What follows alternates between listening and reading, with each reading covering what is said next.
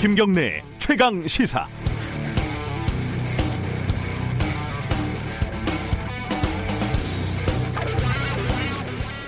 시작은 우한이라는 지명을 넣을지 말지였습니다. 지난해 12월 중국 우한 지방에서 발생해서 우한 폐렴이라고 불렸던 전염병에 대해서 올해 2월 세계보건기구 WHO는 코비드19라는 이름을 붙였습니다. 바이러스가 코로나 변종으로 특정이 됐고 지명을 이름으로 쓰면 낙인 효과가 발생한다 이런 이유였지요. 우리도 코로나19라는 공식 이름을 정했고요. 하지만 조선일보 그리고 당시 자유한국당은 우한 폐렴이라는 이름을 고집을 했습니다. 중국의 책임을 명확히 하자 이런 의도도 있었겠지만 우리 정부가 중국의 눈치를 본다 이런 주장을 하고 싶었던 측면도 있었을 겁니다. 급기야 어, 자유한국당 총선 예비 후보는 문재인 폐렴이라는 말을 사용을 했습니다. 전염병의 책임이 문재인 정권에 있다는 선동이죠. 그런데 어, 그 반작용인지요. 어, 며칠 전에 김어준 씨가 방송에서 대구 사태라는 말을 사용을 해서 논란이 되고 있습니다. TBS 측은 대구에 대한 방역 대책을 강조하기 위해서 사용한 말이라고 해명을 했습니다. 하지만 일부에서 나오고 있는 정부 책임론에 대한 반박의 성격이 강하다는 걸 모르는 사람이 있을까요? 이른바 이름 짓기, 네이밍, 뭐 프레임 전쟁, 뭐라고 했든 거기에서 밀릴 수 없다는 거죠. 이름이 중요합니다. 상황을 규정하는 첫 단추니까요. 그런데 어, 문재인 폐렴이라고 부르면 바이러스가 무서워서 사라지기라도 하는 겁니까? 대구 사태라고 부르면 방역 당국이 더 힘을 내서 바이러스를 사멸시킬 수 있게 되는 겁니까? 지금 우리는 코로나19라는 매우 중립적인 이름을 잘 부르고 있고 이미 대구에서 벌어지고 있는 확산세에 주목해서 방역 대책을 어렵게 꾸려나가고 있습니다. 정치적으로는 네이밍, 프레임 이런 것들이 중요하겠지만 바이러스한테는 전혀 중요하지 않습니다. 3월 10일 화요일 김경래 최강 시사 시작합니다.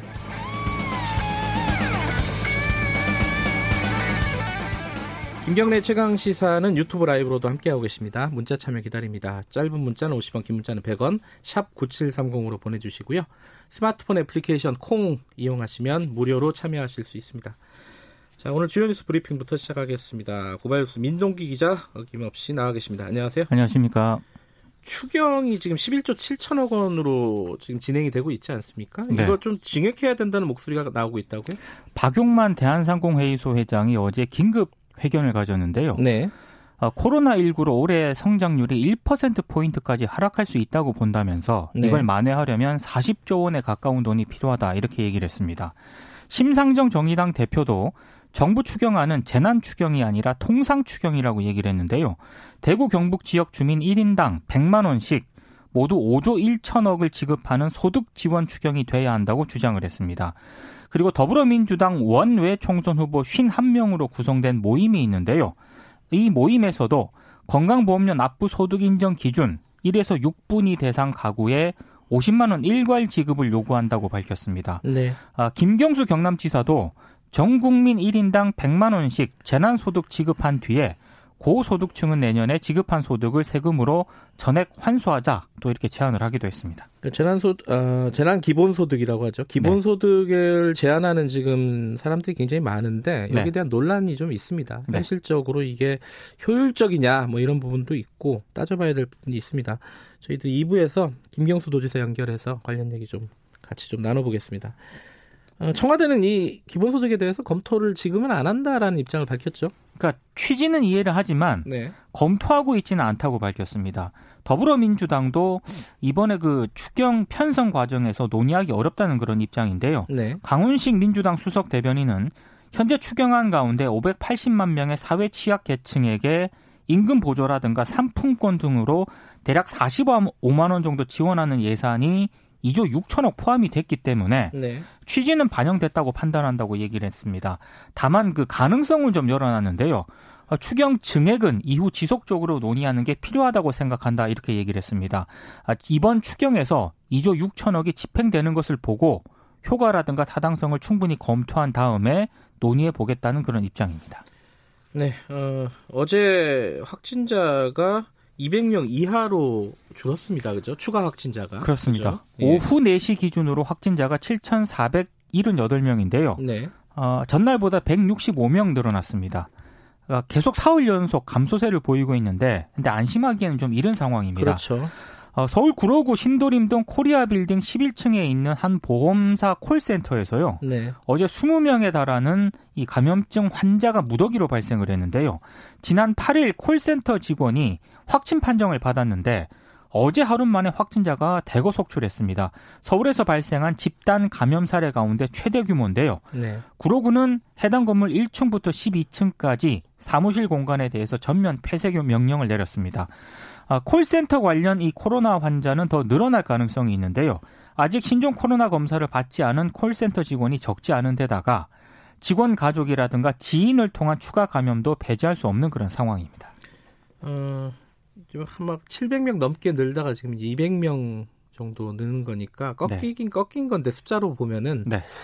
이게 어떻게 될지 모르는 거죠. 어, 한번 그런 경험이 우리가 있지 않습니까? 있습니다. 그렇죠. 2월에 예. 어, 조만간 종식된다라는 얘기가 나오기도 했었는데 사실 그 이후에 신천지에서 이렇게 어, 폭발적으로 확산될지 누가 알았겠습니까? 그렇습니다.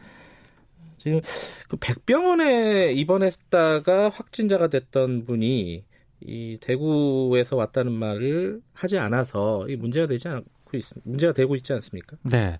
70대 여성 환자인데요. 네. 평소 정기적으로 진료를 받아왔던 서울 아산병원에서 자신이 진료를 받지 못했다 이렇게 주장을 하고 있습니다. 근데 서울 아산병원 얘기는 좀 다른데요. 아, 대구에서 온 환자 상태가 경증이면 네. 진료를 2주간 연기해 달라고 권유를 해온 건 있는데 진료 거부라는 표현은 오해가 있는 것 같다 이렇게 얘기를 하고 있습니다. 네. 실제 서울 시내 다른 대형 병원들도 대구 경북 지역에 거주하거나 이곳을 방문한 환자에게는 가능한 한 진료를 연기해 달라고 권유를 하고 있습니다. 방역 당국은 환자가 다니던 병원에서 계속 치료받을 권리하고요. 병원 내 감염의 위험성을 줄이는 병원의 조치가 충돌하지 않도록 대책을 강구하겠다 이런 입장을 밝혔는데 다만 환자가 거짓으로 진술을 할 때는 강력한 조치를 취하겠다고 밝혔고요. 네. 그리고 병원이 일방적으로 진료를 거부하는 것에 대해서도 행정력을 동원하겠다고 밝혔습니다. 네, 대구 얘기 좀 해보죠. 그 신천지 교인들 중에 아직 검사를 받지 않은 사람들이 남아 있다고요? 그 권영진 대구시장이 9일 어제까지 네. 진단검사 행정명령이 내려진 그 신천지 교인 가운데 검사를 받지 않은 교인이 50명으로 확인됐다고 밝혔는데요. 네. 검사를 계속 받지 않으면 고발 조치하겠다고 밝혔습니다. 그리고 2, 3차 관리 대상자 가운데 201명도 아, 오늘까지 진단 검사를 받아야 되거든요. 네. 만약에 검사를 받지 않을 경우에는 내일까지 예정된 자가 격리 기간을 연장하겠다고 밝혔습니다. 그리고 네. 생활치료센터 입소를 거부하고 행패를 부린 신천지 교인이 있는데 네. 고발 조치하겠다는 그런 입장을 밝혔습니다. 그리고 분당 서울대 병원에서 직원이 코로나19 확진 판정을 받아서 병원 일부가 폐쇄가 됐는데요. 이 직원은 신천지 교인으로 확인이 됐습니다. 네. 발열 등 의심 증상이 없는 상태에서 지난 8일 선별 진료소를 찾아서 검사를 받았는데요. 네. 원래 선별 진료소에서 검사를 받으면 결과가 나올 때까지 자가격리를 해야 되거든요. 근데 이 직원은 이를 어기고 출근을 했다고 합니다. 네. 참고로 분당 서울대병원은 직원 5,400명이 근무하는 곳입니다.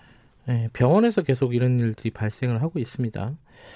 어, 다른 얘기도 좀 해보죠. 어, 공수처 준비단장이 어, 사기업의 사회이사로 간다? 이게 무슨 말이죠, 이건? 그러니까 남기명 공수처 설립 준비단장이 네. 하나은행 사회이사 후보로 추천이 되는데요. 네. 오는 19일 하나은행 정기주주총회에서 공식 선임이 된다고 합니다. 행정고시 18회 출신이고요. 참여정부 시절 법제처장을 지냈거든요. 남기면 단장의 사회이사 선임은 형식적으로는 전혀 문제가 없습니다. 이 공무원은 국가공무원법상 영리 목적의 업무를 겸직하지 못하게 돼 있긴 한데 네. 이 설립 준비 단장은 비상근직이거든요. 네. 그러니까 공무원이 아닐 뿐더러 공수처와 또 사기업 사회이사 사이에는 직무와 직접적인 이해 충돌도 발생하지 않습니다. 근데 아무래도 공수처 설립 준비를 책임지는 사람이 은행의 사회이사로 활동하는 것이 온당하냐 이런 비판이 나오고 있는데요. 네. 특히 우리 같은 경우에는 사회이사가 거수기 역할을 좀 많이 하고요. 외풍을 막는데 좀 많이 활용이 되지 않습니까? 이것 때문에 논란이 좀 제기가 되고 있습니다. 공수처 설립 준비단 측은 남단장에게 보고를 했지만 이에 대해서 입장을 정하거나 내놓을 것은 없다고 밝혔습니다. 어, 절차상으로는 문제는 없지만은 어, 공수처 지금 굉장히 중요한 그런 기구인데 개혁의 상징이죠. 예, 그 기구를 준비하는 단장이 어, 사회 이사로 들어간다. 어, 준비 끝나고 가도 될 것 같은데 그죠? 예. 이건 조금 뭔가 말이 나올 만한 법이 말이 나, 나올 법도 합니다. 예. 정치권 소식도 좀 알아보죠. 예. 미래통합당 5선 정병국 의원이 4월 총선 불출마를 선언을 했습니다. 네. 그 공천관리위원회가 중진 험지 출마를 권유를 했는데 네. 이걸 받아들이지 않고 불출마를 택했습니다. 그리고 바른미래당 출신 이찬열 의원은 컷오프가 됐는데요. 패스트 트랙 법안 처리에 주도적 역할을 한 점이 컷오프 요인이 된 것으로 보입니다. 박형준 그 혁신통합 추진위원장은 어, 미래통합당의 비례대표 위성정당인 미래한국당에 공천을 신청을 했다가 90분 만에 또 철회하는 해프닝을 빚기도 했습니다. 네. 더불어민주당은 인천 부평 갑에서 이성만 전 인천시의회 의장이 홍미영 전 어, 부평 구청장을 이겼는데요. 당초 그 민주당 공천관리위원회가 부평갑 단수 공천자로 홍전 구청장을 결정을 했거든요. 네. 근데 민주당 지도부가 공천관리위원회 결정을 뒤집어서 논란이 제기된 그런 곳입니다. 그리고 청와대 울산시장 선거 개입 의혹에 연루가 됐던 임동호 전 민주당 최고위원은 본선행을 확정을 했습니다. 아, 임동호 최고위원이 본선으로 가는군요. 네. 송병기 씨는 탈락이 됐잖아요. 탈락됐습니다. 예. 홍준표 전 대표는 어떻게 되는 겁니까? 어제 기자회견 열었는데요. 일단 탈당을 지금은 하지 않겠다고 입장을 밝혔는데 네. 결국에는 탈당하지 않겠느냐라는 그런 얘기가 나오고 있습니다. 황교안 대표가 직접 나서서 잘못된 공천을 바로잡아 달라고 요청을 하긴 했습니다만 네. 당 지도부가 아직 공천관리위원회 결정을 뒤집은 적은 한 번도 없습니다. 일각에서는 그 김태호 전 지사와 함께 무소속 출마자들이 뭉쳐가지고요. 네. 영남권 무소속 연대가 뜨는 것 아니냐라는 관측을 내놓기도 하고 있는데 이거는 상황을 좀 봐야 될 것 같습니다. 어, 박지원 의원은 홍준표 전 대표가 대구로 갈 거다 네. 이런 예측을 내놨는데 네. 맞는지 잘 모르겠습니다. 좀 지켜봐야 되겠습니다. 고맙습니다. 고맙습니다. 고발뉴스 민동기 기자였습니다. 김경래 최강 시사 듣고 계신 지금 시각은 7시 32분입니다. 최강 시사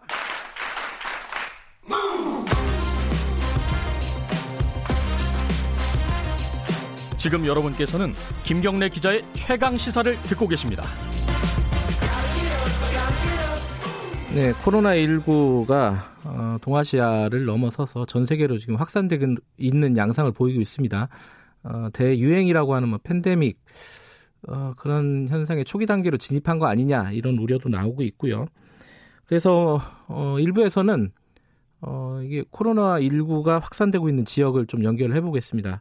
어, 떠오르시는 나라가 아마 이탈리아일 겁니다. 이탈리아가 밤사이에 들어온 소식 보니까 확진자가 만 명을 육박하고 있습니다. 9천 명이 넘었고요. 그리고 사망자도 400명, 463명, 463명이 이릅니다. 지금 치사율은 어, 세계 최고라고 지금 계산이 되고 있고요. 어, 먼저 이쪽 유럽 쪽 연결을 하고요. 그 다음에 미국도 지금 상황이 심상치 않죠. 어, 유럽 다음에는 미국을 좀 연결해 보겠습니다. 먼저 프랑스, 프랑스도 지금 확진자가 계속 늘고 있습니다. 파리 현재 있는 특파원 연결하겠습니다. KBS 김자영 PD 특파원, 안녕하세요. 네, 안녕하십니까. 네. 어, 이탈리아가 심상치 않으니까 이쪽 얘기부터 먼저 좀 물어보죠. 그, 이탈리아 상황이 이게 제일 궁금한 거는 우리 같은 경우는 사실은 이렇게 확진자가 폭증을 한게 음, 신천지라는 사태가 있었습니다. 지금도 진행 중이고요. 이탈리아는 왜 그런 거죠? 네, 일단 이탈리아에서는 네. 지난달 21일에 첫 지역사회 감염자가 확인됐는데요. 네. 이 환자가 감염된 경로인 최초 전파자, 그러니까 즉 0번 환자의 신원과 소재를 아직 파악하지 못했습니다. 어, 이탈리아의 관련 전문가들은 네. 이렇게 코로나19의 급격한 확산 이유 중에 하나로 이런 보건당국의 초기 방역 실패를 지적하고 있는데요. 네. 이 초기 감염자에 대한 역학 조사가 중국인이거나 중국인과 접촉한 사람들만 중심으로 이루어져서 방역에 큰 허점이 있었다는 겁니다. 그 잠복기가 지나고 나서 일본 환자를 뒤늦게 발견했고 네. 그러면서 지역 사회로 급속히 전파되면서 상황이 크게 악화되고 나서야 뒤늦게 대응에 나섰는데요. 네.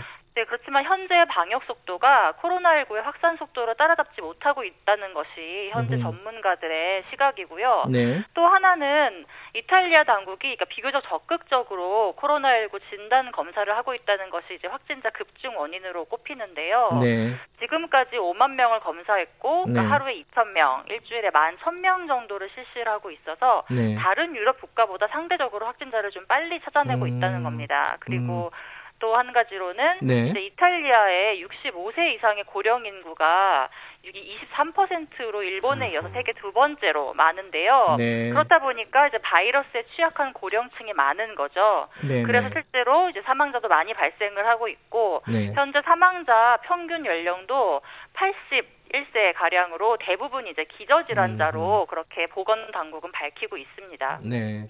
아, 그러니까 이 뒤늦었지만은 어쨌든 검사를 굉장히 신속하게 진행을 하면서 확진자가 느는 측면도 있다 이런 말씀이시네요. 예, 그렇습니다. 지금 이제 그 북부 지역에 확진자가 좀 집중돼 있다 이런 소식은 들었는데 그쪽 지역을 그 봉쇄했다고 뉴스를 봤어요. 이게 어느 정도 범위를 봉쇄를 한 겁니까? 네, 지금 상황이 네. 시시각각 변하고 있는데요. 네.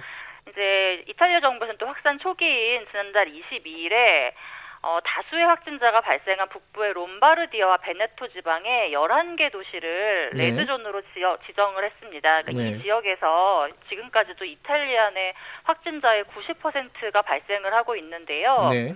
이제 레드존으로 지정이 되면 이 지역으로 들고 나오는 이동이 전면 통제되는 거죠. 네. 그러다 지난 7일에는 이제 이 레드존을 밀라노와 베네치아를 포함한 북부와 중부의 더 넓은 지역으로 확대를 했고요.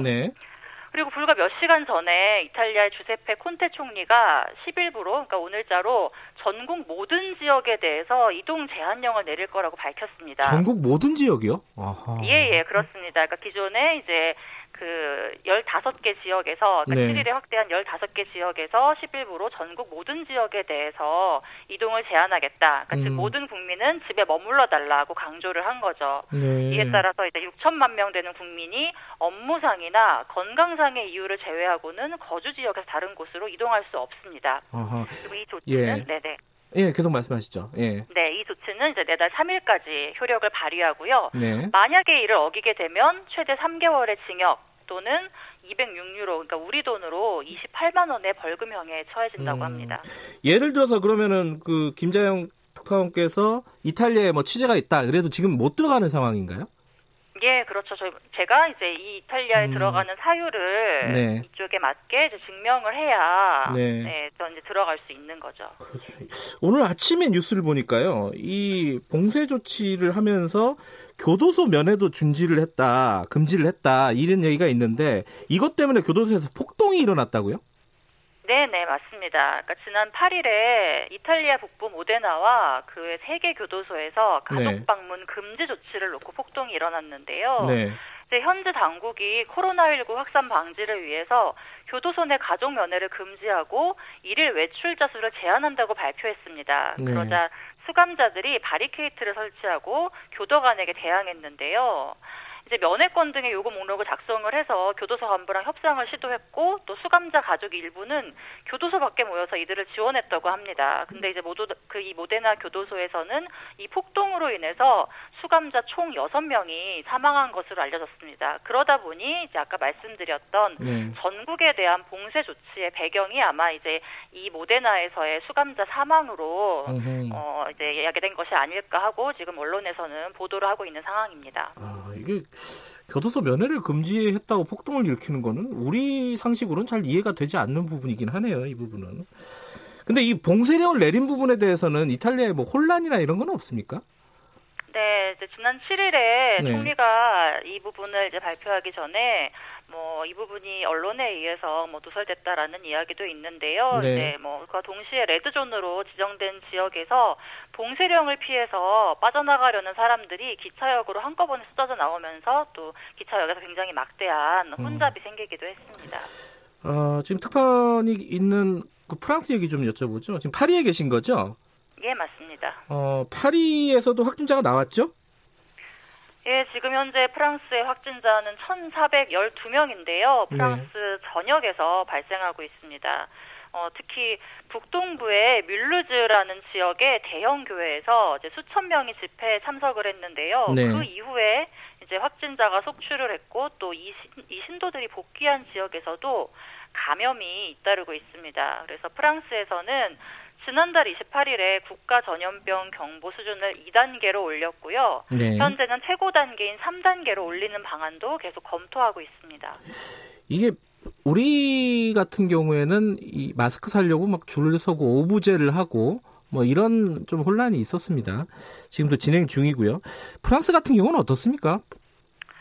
네, 일단 프랑스에서는 우리나라랑 이제 기존에도 좀 인식이 다른데요. 네. 사실 프랑스에서는 뭐 이제 이 코로나가 확산되기 전에 코로나19가 확산되기 전에 마스크를 쓰는 사람들을 이제 거의 볼 수 없었습니다. 그러니까 네. 프랑스에서 마스크를 쓰면 뭐 거리를 다닐 수 없을 정도로 이미 중증의 질병을 가지고 있다라고 사람들이 음. 인식을 하고 있고요. 네. 또뭐 테러라던가 이제 이런 여러 가지 뭐 상황들 때문에 얼굴을 가리는 것에 대한 일종의 이제 터부가 형성이 되어 있어서요. 네. 뭐 이전에도 이제 마스크를 쓰는 사람들을 거의 보기 힘들었고 코로나19가 이제 확산된 이후에서도 뭐 여러 가지 이제 이유에 의해서 마스크를 약국에서 구하기가 굉장히 힘든 상황입니다. 음. 게다가 이제 최근에 음, 전체적으로 마스크의 공급량이 굉장히 부족해지면서 정부에서 네. 어, 의료진과 그다음에 코로나19 확진자 그리고 처방전이 있는 환자에 대해서만 마스크를 공급하겠다. 음. 즉 이제 처방전이 없는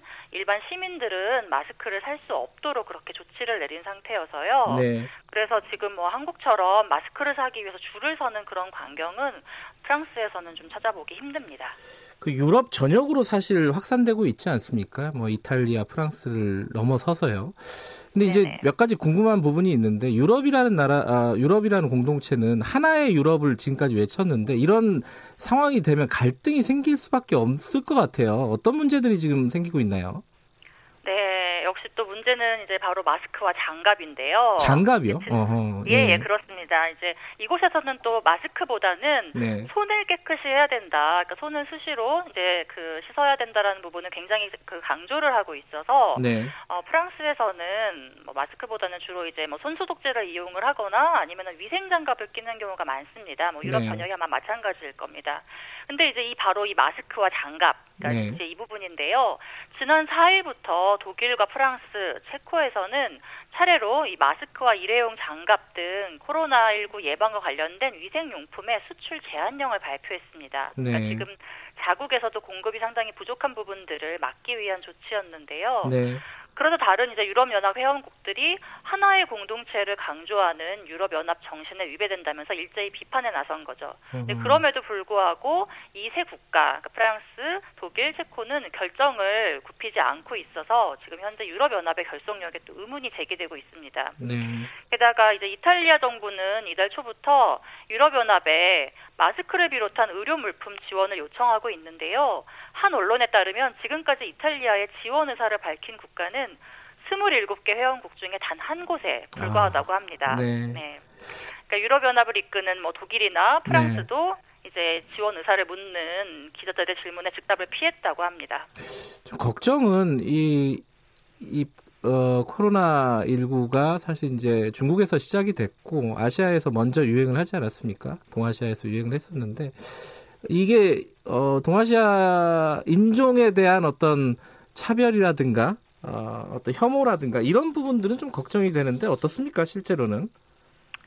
네, 이제 한동안 유럽 각지에서 아시아인들에 대해서 뭐 인종차별적인 혐오 발언이나 네. 폭행이 잇따랐었는데요. 네. 이제 최근에는 가짜 경찰이 마스크를 쓰고 다니는 아시아계 유학생들에게 접근해서 벌금을 갈취하는 그러니까 이른바 사기 사건이 또 언론에 보도되고 있습니다. 예. 이제 프랑스에서는 불법 시위를 차단하기 위해서 공공 장소에서는 복면 그러니까 복면 착용을 음. 금지하는 법안을 시행하고 있는데요. 네. 근데 이제 이를 악용한 거죠. 그래서 현지 경찰이 마스크를 쓴 학생들에게 150유로, 그러니까 우리 돈으로 한 20만 원 정도의 벌금을 물게 했다는 그런 사례가 예. 중국 유학생들의 SNS에 올라왔습니다. 그래서 네. 프랑스 중국 대사관에서 프랑스 경찰과 법조계에 확인을 했는데요. 네. 이렇게 건강상 이유로 마스크를 썼, 썼다고 해서 벌금을 물리는 것은 불법이라고 합니다. 그러면서 이제 이 사건이 경찰을 사칭한 사기꾼들의 소행이라고 공지를 했다고 합니다. 알겠습니다. 몸 건강하시고요. 고맙습니다, 오늘. 네, 감사합니다. KBS 김자영 PD 특파원이었고요. 바로 미국으로 연결을 해보죠. 미국은 어, 미국도 확산이 지금 되고 있는데 미국은 특히 걱정이 의료 체계가 어, 미국이라는 어떤 그 위상에 비해서는 굉장히 좀 열악하다는 얘기를 우리가 많이 들어오지 않았습니까? 그래서 걱정이 많습니다. 미국의 워싱턴에 계십니다. 어, 노정민 통신원 연결해 보겠습니다. 안녕하세요. 네, 안녕하십니까. 미국 워싱턴입니다. 워싱턴 그 DC에 계신 거죠? 그 수도에? 예, 제가 지금 워싱턴 DC에 있습니다. 예. 네. 지금 미국은 어, 상황 간단하게 정리해 주시죠. 지금 감염 확산 상황을. 예. 예, 지금 아침과 저녁이 다른데요. 예. 예. 제가 조금 전까지 확인해 보니까 지금 미국 내 확진자가 650명이 넘었습니다. 650명. 사망자는 26명이고요. 예. 예. 그리고 코로나 확진자가 나온 주도 36개 주에 달하거든요. 네. 그러니까 지금 매우 빠른 속도로 좀 증가하고 있는데 네. 사실 지난주까지만 해도 20개 주에 한 20명 이상의 확진자였는데 지금은 뭐 30개 주 이상 뭐 600명이 넘었으니까 네. 매우 빠른 속도로 좀 확진자가 늘고 있다 이렇게 좀 말씀드릴 수 있겠습니다.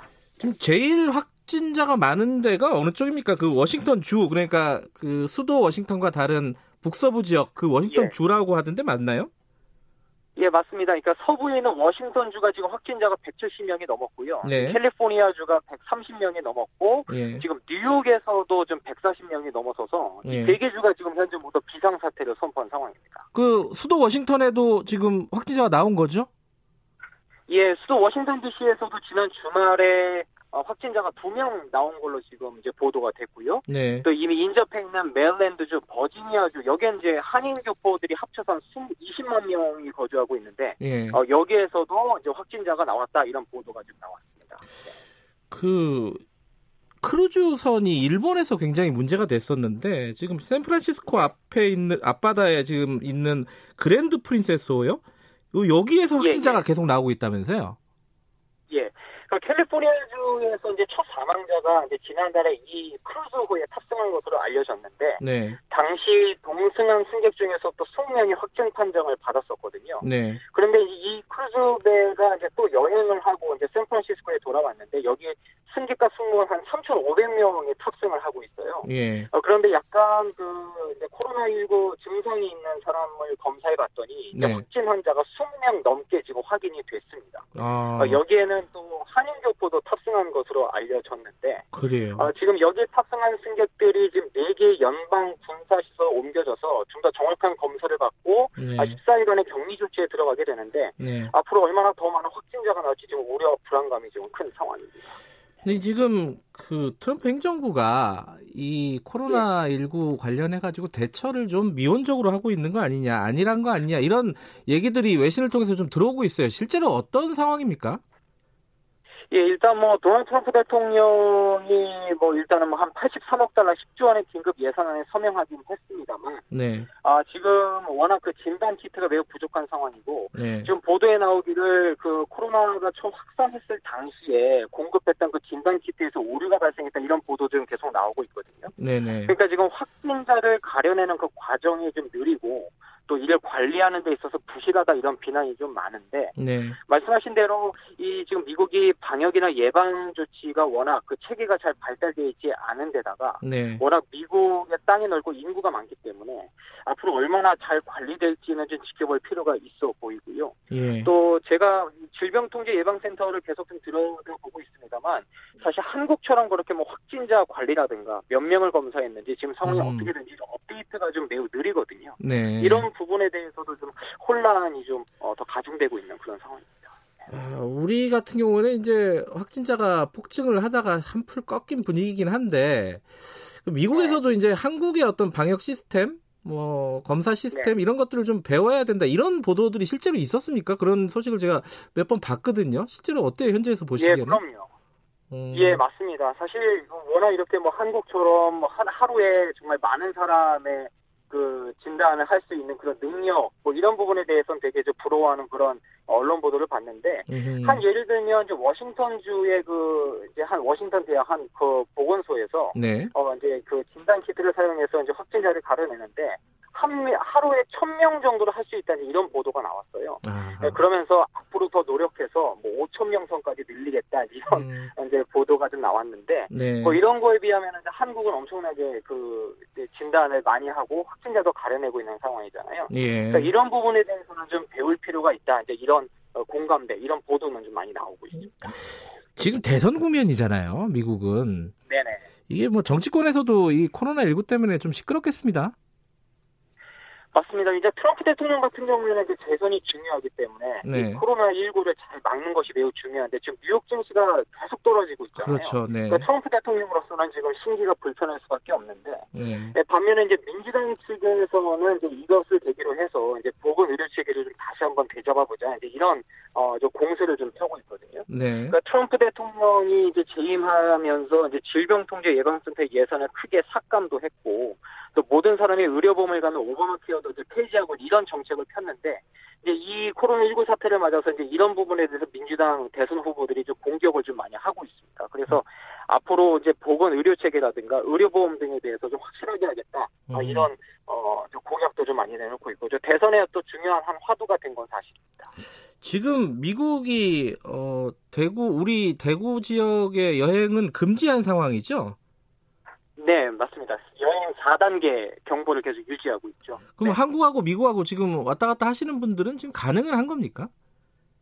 예, 그러니까 그 한국에 대한 여행 경보를 상향 조정하면서 여기에서 한국에 나가는 가능하거든요. 음. 대신에 그 워싱턴과 한국을 오가는 한국 여객기가 네. 크게 줄었어요. 아하. 오늘부터 주 7에서 3회로 줄었고요. 네. 또 미국이 입국할 때 의료 검사를 강화한다고 했는데 제가 최근까지 알아본 바로는 바로는 이제 아직까지는 큰 어려움 없이 이제 워싱턴에 입국하는 것으로 지금 전해졌거든요. 네. 뭐 특별한 추가 검사나 제재 없이 잘 들어오고 있다고 하는데 네. 이제 앞으로 미국과 한국 내 상황에 따라서 좀 달라질 수도 있을 것 같습니다. 알겠습니다.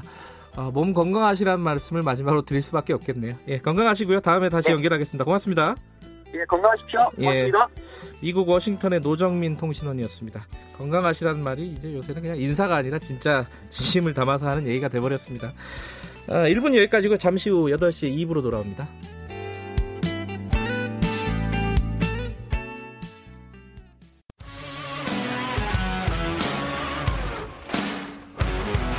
탐사보도 전문 기자 김경래 최강 시사.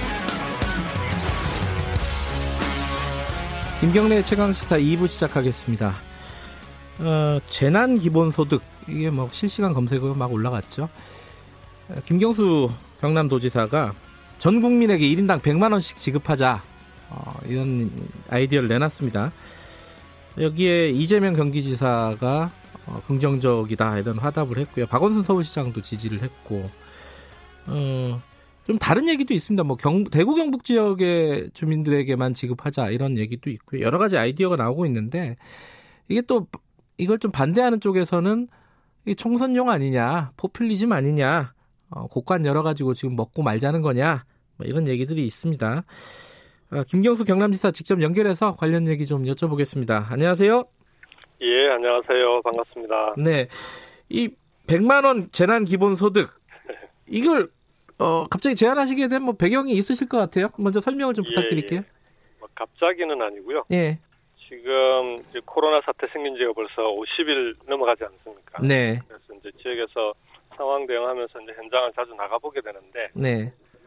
그 중간에 식, 식당에 들러 식사하러 들어가 보면 우리 말고는 손님을 찾기가 쉽지 않습니다. 이거 뭐 음. 그 보도에서도 자주 나오지 않습니까? 네. 그래서 이런 좀 지역 경제가 어려운 건뭐 벌써 오래된 일이고요. 예. 그래서 이제 정부에서 추경을 편성하기는 했는데, 네. 이게 이제 추경 편성 금액이나 이런 걸 보면은 이게 이제 비유를 들자면은 우리 집에 난 급한 불을 끄는 데는 이번 추경이 반드시 필요할 것 같아요. 네. 그러니까 코로나가 우리 대한민국에 이렇게 확산된 데 대해서는 추경으로 막을 수 있는데 네. 문제는 지금 온 동네에 지금 불이 번지고 있어요. 아. 세계적으로 이 코로나가 그 번져 나가고 있는 상황인데 예. 과연 이대로 가면 세계 경제가 우리 한국 경제만으로 추경을 그 추경을 가지고 뭐좀 급한 불 끄는 것으로 과연 해결될 수 있을까 하는 음. 우려가 실제로 있습니다. 네. 특히 어제 그제 기사도 잘 검색해 보시면은 뭐 각국의 중앙은행들이 양적 완화부터 해서 이제 돈 풀기를 위한 여러 가지 정책들을 준비하고 있다라는 기사들이 나오기 시작하지 않습니까? 네. 그만큼 지금 세계 경제가 위기로 빠져드는 상황에서 네. 이제는 근본적으로 우리나라도 거기에 대해서 대비할 수 있는 근본 대책이 필요하다. 네. 그게 뭘까? 그래서 그러면 우리도 지금은 내수 시장을 키워서 대응하지 않으면 이 위기를 극복하기 어려운 거 아니냐. 네. 그런 차원에서 재난기본소득을 검토, 검토하게 된 겁니다. 이게 그 사실 몇 가지 짚어볼 부분이 있는데요. 좀 약간 그렇습니다. 층위가 예. 다릅니다. 이게 가장 뭐 직자적인 대응 중에 하나는 이거 총선용 아니냐. 이게 뭐 총선 예. 전에 막 퍼주기 하는 거 아니냐 이거예요. 그 그런 거기에 대해서는 뭐라고 말씀하시겠어요? 총선이 없었어도 이자는 저는 했었을 거라고 봅니다. 지금 음. 마침 앞에 총선이 있으니까 그런 얘기가 나오는 건데 네. 그런 우려가 있어서 저는 정부와 국회에다 제안을 했고요. 네. 그다음에 여야 의원들께 제가 그 관련된 발표문이나 자료나 이런 거는 공이 함께 제공을 했습니다. 음. 그리고 또 몇 가지 지점 중에 하나가 이 실효성하고 현실성인데 네. 실효성 문제부터 좀 여쭤볼게요. 그 실효성이라는 게 어, 김기식 그 더 미래 어, 어 정책위원 예, 예, 예, 그분이 저번 주에 나와서 그 저저번 주에 그런 얘기를 했습니다. 이 어, 지금 돈이 없어서 못 쓰는 게 아니다. 네. 나갈 수가 없어서 못 쓰는 건데 돈을 네. 준다고 해결되는 게 아니라 피해가 있는 사람들한테 돈을 주는 게 중요하다 지금은. 맞습니다. 예, 예. 그, 그런 측면에서 보면은 좀 다른 얘기 아닌가요 지금? 아니요 같은 얘기입니다. 그래요? 추경이 그 길에 한 대책인 거죠. 추경에 음. 잘 보시면은 네. 피해 피해를 입었거나 또는 어려운 자영업자들에 대한 대책 중심으로 돼 있지 않습니까? 네. 추경은 당연히 그렇게 가는 게 맞는데요. 네. 문제는 그 이후에 세계 경제가 얼어붙고 그 다음에 예를 들어 보면 그 세계 이제 신용 평가 회사들 본 중에 대표적인 게 S&P나 무디스가 있지 않습니까? 네. S&P 같은 경우에 올 초에 한국 경제를 2.1%로 예상을 했었어요. 네. 그랬다가 며칠 전에 1.1%로 낮췄습니다. 음. 마이너스 1% 그러니까 어 1%나 낮춰 잡은 거죠. 네. 그것도 지금 현재 상황을 반영한 거지. 네. 이게 지금 세계 경제가 어려워지는 것까지 더 감안한다면 올해 한국 경제가 과연 1%대 성장도 가, 능할까 저는 어려울 거라고 봅니다. 음. 그런 상황에서는 어려운 사람들에 대해서는 빨리 지금 추경으로 지원하고 네. 좀 더 근본적으로 한국 경제 전체를 살릴 수 있는 음. 그런 대책이 없으면은 저는 이 한국 경제가 어 지금 올해 같은 경우에는 도저히 회복하기 어려울 정도의 음. 타격을 입을 수 있는 거 아니냐. 네. 그게 그런 상황에서는 이게 이제 세계 경제 쇼크인데요. 쇼크 음. 그 충격을 먹은 경제 경제를 살리기 위한 대책으로는 추경만으로는 부족하다. 네. 네 그런 의미에서 재난 기본 소득을 아. 전문가들하고 협의해서 이걸 소비 시장, 소, 그 내수 시장을 일거에 늘릴 수 있는 가장 신속한 대책이 필요하다. 그게 재난 기본 소득이다. 이런 의견들이 많았습니다. 간단하게 얘기하면 추경으로 어, 피해 구제를 하고 지금 말씀하신 네. 재난 기본 소득은 어, 경기 대책이라는 말씀이시네요. 좀 더 중기적인. 그렇죠. 예, 예. 음. 근데 여기 이제 어 뭐랄까 의문스러운 거는 네. 이게 일괄적으로 100만 원씩 준다는 거는 고소득자들한테도 준다는 거잖아요. 한마디로 돈 예, 많이 예. 버는 사람한테 또 100만 원 주는 게 무슨 실효가 있겠느냐. 요건 뭐 어떻게 예. 설명을 하시겠어요? 안 그래도 그런 우려가 있어서 예. 이걸 이제 그러면은 뭐 소득 몇 프로까지는 주고 몇 프로는 안 주고 뭐 이렇게 할 수도 있는데 네. 이게 그렇게 구분하는데 네. 행정 비용이 더 듭니다. 행정 비용도 더 들기도 하고 음흠. 그걸 조사하는데 시간이 몇 개월씩 걸려요. 네. 그 시간과 행정적 비용이 저는 한 예로 아동 수당 논란이 있지 않았습니까? 2년 전에. 네네. 그때 이제 상위 10% 주지 말자. 아니 부잣집 애들까지 왜 수당을 줘야 되냐. 그, 예, 예. 그랬는데 그 상위 10%를 골라내는데요. 10%에게 90억 원이 들어가는데 그 90억을 안 주려고 행정 비용이 천억이 든다는 든다는 그 결과가 나왔어요. 그래서 그러지 말고 그러면 아동 수당은 보편적 복지를 일괄 지급하자. 그래야 효과도 있다. 이렇게 결론을 내린 적이 있는데 저는 재난 기본 소득도 마찬가지라고 봅니다. 우선은 음. 시간과 행정적 비용 때문에 일괄 지급하고 대신에 보완 대책으로 고소득층은 내년도에 이제 소득 신고하면서 세금 낼 거 아닙니까? 네. 그때 고소득층은 올해 받았던 재난 기본 소득을 그 그대로 세금으로 다시 그 국가에 돌려주는 것으로 그렇게 설계하면 고소득층은 어, 재난 기본 소득에서 배제하고 꼭 네. 필요한 사람에게 지급하되 어, 지급 꼭 적기에 일 그다음에 경기 부양 경기 활성화가 필요한 시기에 어, 기본소득을 지급할 수 있는 그런 장점이 있게 되는 거죠.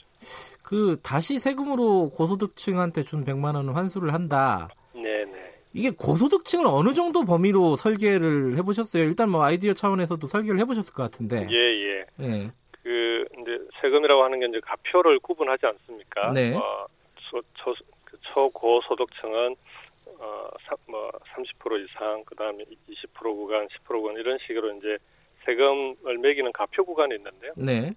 그러니까 100만 원씩 지급하면 전체 51조 원인데, 네. 51조 원 중에 세금으로 환수할 금액을 얼마로 잡느냐에 따라서 그 가표를 정하면 됩니다. 아하. 그래서 그 가표에 따라서 초고소득 고소득층은 그대로 100%다 환수를 하고 네. 그 아래 단계는 그런 비율에 따라서 몇 프로를 환수하는지를 환수 금액이 정해지면 그에 따라서 그건 얼마든지 정할 수 있습니다. 그건 그렇게 어렵지 않습니다. 음.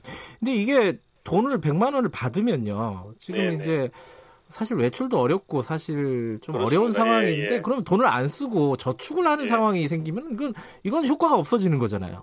그게 이제 추경 때 저소득층에 예. 이제 지원하는 금액들이 그런 식으로 혹시 다음에 쓸 또 위기에 대비해서 돈을 안 쓰는 경우들이 가끔 있어서 네. 우려들을 하는데요. 네.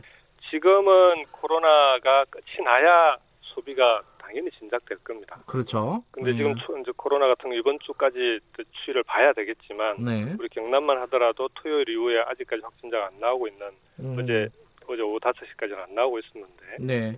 뭐 나오더라도 아마 소규모 어, 산발적으로 나오다가 좀 진정되지 않겠습니까? 네. 그렇게 가야 된다고 보고요. 네. 문제는 그렇게 해서 이제 뭐 3월이나 4월 정도까지 우리나라는 코로나가 진정이 됐는데 그렇게 사람들이 이제 나오기 시작을 했는데 지난 두 달 동안 경제가 얼어붙어 있었으니까 소득이 없지 않습니까? 음흠. 특히 자영업자라든지 거기서 일하던 종사자들 같은 경우에 네. 쓰고 싶어도 쓸 돈이 없어 없는 거예요. 음흠. 그러면은 경기는 더 얼어붙게 되고 네. 얼어붙으면 또 일자리 감소하게 되고 일자리 감소하면 소득 감소하고 이게 악순환 고리에 빠지는 겁니다. 음흠. 이 악순환 고리를 끊어주지 않으면 안 되는데 지금 어떻게 끊을 거냐? 네. 다시 거리로 사람들이 나오기 시작했을 때 쓸 수 있는 돈을 사람들에게 주지 않으면 네. 경제는 살아나기 어렵다라고 보는 거죠. 음흠. 그러면은 지금 말씀하시는 거는 지금의 아주 그 큰 위기 국면은 이후에 지금 대책을 말씀하시는 거죠? 저는 이번 음. 추경은 신속하게 이제 국회에서 음. 의결을 하고요. 네. 총선을 치르지 않겠습니까? 총선 네. 치르는 사이에 코로나 국면이 진정이 될 텐데 저는 총선 치르면서 정치 정치인들이 현장을 다녀보면요. 네. 뭐가 필요한지 금방 느낄 거라고 봅니다. 음. 재난 기본소득에 대한 논의도 총선 과정에서 네. 충분히 국민들하고 공감대를 만들어낼 수 있을 거다. 그렇게 네. 확신을 하고요. 네. 그러면 총선 이후에 국회에서 네. 신속하게 지금 필요한 그, 그, 지금 경제 대책으로 꼭 필요한 근본 대책을 네. 극단의 대책을 함께 논의해서 만들어가면 그 시기면 늦지 않다 이렇게 봅니다. 음, 총선 이후에 국회에서 논의를 해서 어, 네. 중장기적으로 지금 진행을 하자. 네, 어, 예. 이런 말씀이신데 그러려면은요 사실은 지금 총선 국면에서 예컨대 여당 어, 더불어민주당 네, 네. 같은 곳에서 이 김경수 지사의 안을 받아서 이걸 뭐 공약으로 한다든가 이런 좀 구체적인 네. 움직임이 있어야 될 텐데 그렇지는 않은 것 같아요. 왜냐면은 청와대 정부 여당 여기에 대해서 그렇게 적극적이지 않아요. 어, 왜 그런다고 우선, 보세요? 우선 예. 추경을 통과시켜야죠. 아 일단 지금 추경 문제, 지금은 문제 제기하고 네. 논의를 시작하자는 입장이고 네. 이번 추경은 아까 말씀드렸지 않습니까? 우리 네. 집에 지금 불이 급한 불이 났는데 이것부터 빨리 꺼야죠. 음. 급한 불 끄고 네. 급한 불을 끊는데 예를 들어 주변에 동네에 불이 잦아들면은 그러면은 다행인데 네, 네. 그렇지 않고 지금 아, 아까 그 우리 진행자께서도 네. 확인하셨지만 유럽부터 시작해서 지금 전 세계로 번지고 있지 않습니까? 네. 그 상황에서 다른 나라들도 이, 이 상황에서는 어, 양적 완화라고 하는 게 통화를 대량으로 찍어서 일단 공급하는 그런 정책들을 손을 대기 시작을 했단 말이에요. 네. 근데 우리나라는 그러면 어떻게 할 거냐? 네. 그리고 거기에 대한 대비인 거죠. 근데 지금 51조라고 아까 말씀하셨잖아요. 네, 그럼 100만 원씩 잡으면 쉽게 계산이 됩니다. 51조인데. 그렇죠. 예. 예. 그런데 지금 추경이 11조란 말이에요. 11.7조. 예. 예. 그 이게 이 추경도 뭐 많으니 적으니 이렇게 얘기를 하고 있는데 이게 네. 다섯 배예요. 이게 가능한 숫자인가요? 어떻게 보세요? 음, 우선 그 51조가 필요한 이유는 네. 11.7조를 가지고 이제 전문가들이 계산을 하면은 경제 성장률에 미치는 영향을 약 0.2% 정도로 보더라고요. 네. 근데 아까 그 S&P나 무디스가 올해 들어와서 우리나라 경제 성장률을 벌써 1% 이상 낮게 지금 또 어, 마이너스를 예상하고 있지 않습니까? 네, 네. 그러면은 최소한 1% 경제 성장을 위해서도 약 사, 어, 50조 가까이가 필요하다는 거거든요. 음흠. 50조 이상이 필요하다는 거 아닙니까? 네. 그러면은 그 50조 이상을 재원을 마련해서 경제를 살릴 거냐? 네. 아니면은 이대로 그냥 어쨌든 그 어렵게 뭐 상황이 어렵게 가더라도 그 마련할 수 있는 재원만 가지고 또 이제 추경 한 번 더 하고 끝낼 거냐? 네. 저는 지금 같은 경우에는 어 미국이 이제 그 세계 금융위기 당시에 양적 완화에 4천 조를 쏟아부었습니다. 네. 그렇게 해서 경제를 살렸거든요. 그러니까 우리 우리나라 경제보다 10배가 많으니까 네. 그런 식으로 비교한다면 400조가 우리나라에 필요한 건데 네. 400조까지는 아니더라도 최소 지금 1% 정도의 경제 성장으로 가져올 경제 성장률을 가져올 수 있는 50조 정도는 무슨 수를 썼어라도 그 예를 들어 뭐 코로나 채권이나 이런 걸 통해서 네. 그 재원을 마련하더라도 음. 반드시 지금은 그런 대책이 필요하다 이렇게 생각합니다. 코로나 채권 이런 것들을 아이디어로 지금 갖고 계신 거군요. 예, 예. 근데 지금 이제 어, 김경수 지사께서 이 아이디어를 발표를 한 다음에 어, 예. 여러 가지 뭐 이재명 경기지사, 뭐 박원순 서울시장 이렇게 얘기를 했는데 조금 다릅니다. 그러니까 예컨대 이재명 지사 같은 경우에는 상품권을 지급해서 한시적으로 사용할 수 있게 하자. 이 아이디어랑은 좀 다른 거네요. 김경수 지사님 아니요. 지금 얘기를 제, 들어보니까. 제 발표 내용에도 예. 100만 원 중에 그 2분의 1 이상은 네. 지역 상품권으로 음. 발행해야 된다는 게 들어가 있습니다. 음. 그것도 한시적으로 하는 게 맞습니다. 아하. 6개월, 6개월 정도. 예. 그래야 좀 올해 시장으로 그 기본소득이 풀려 나오고 예. 내수 시장을 늘릴 수 있고 그게 또 지역 경제에 직접적인 도움이 될 수 있기 때문에 네. 그 대책은 같이 가야 됩니다. 근데 이제 심상정 정의당 대표 같은 경우에는 네. 아, 우선 가장 어려운 어, 예. 대구 경북 지역 주민들에게 어, 기본 소득을 지급하자 이런 아이디어를 냈어요. 이건 어떻게 보십니까? 예.